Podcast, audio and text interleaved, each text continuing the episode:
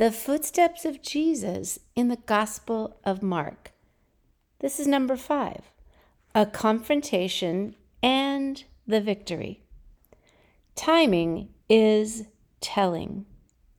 Jesus was no sooner baptized than the devil was right there to tempt him mightily. Likewise, Jesus no sooner called his disciples to follow him, walked the short distance into Capernaum, than the devil reared his head in the synagogue. Hmm. Mark writes They went into Capernaum, and immediately on the Sabbath he entered the synagogue and began to teach. They were amazed at his teaching, for he was teaching them as one having authority, and not as the scribes. Just then there was a man in their synagogue with an unclean spirit, and he cried out, saying, What business do we have with each other, Jesus of Nazareth? Have you come to destroy us? I know who you are, the Holy One of God. And Jesus rebuked him, saying, Be quiet and come out of him. Throwing him into convulsions, the unclean spirit cried out with a loud voice and came out of him. They were all amazed, so that they debated among themselves, saying, What is this? A new teaching with authority? He commands even the unclean spirits, and they obey him. Immediately, the news about him spread everywhere into all the surrounding district of Galilee. Mark 1, verses 21 to 28. Lord, what would you have us take from these several verses today? Line by line, we note this is Mark's record of Jesus' first teaching. The people gathered in the synagogue were amazed at his authority. He was different than their usual teachers. Hmm, don't you wonder what it was about Jesus? Well, they weren't the only ones who noted Jesus' authority in the synagogue that day. Look with me as a demon possessed man confronts Jesus even recognizing and calling out to Jesus by name. Jesus similarly recognizes evil. Undaunted, Jesus tells the demon to be quiet and get out of the man, which it did, making one last commotion. And quite naturally, the people were amazed at Jesus' command over the demon, who could do nothing to stand in the presence of Jesus. Evil stages the confrontation, but Jesus has the victory. Wow. My response to this scene is twofold. If you sense the presence of evil in or around you, do what Jesus did. In Jesus' name, be gone.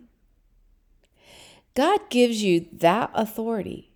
You see, we must be reasonable, informed people, neither thinking too much of the devil nor thinking too little.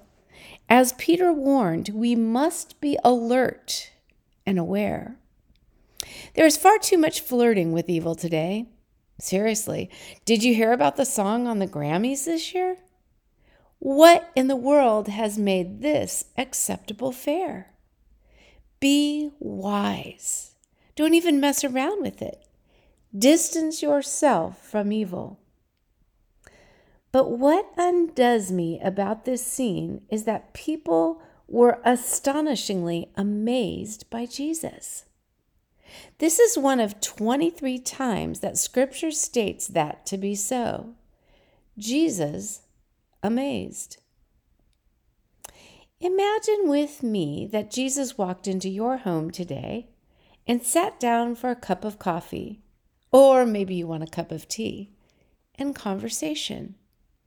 You too would be amazed by him. Ponder that. The written briefing has a link that I hope that even if you're just listening, you'll go back and watch.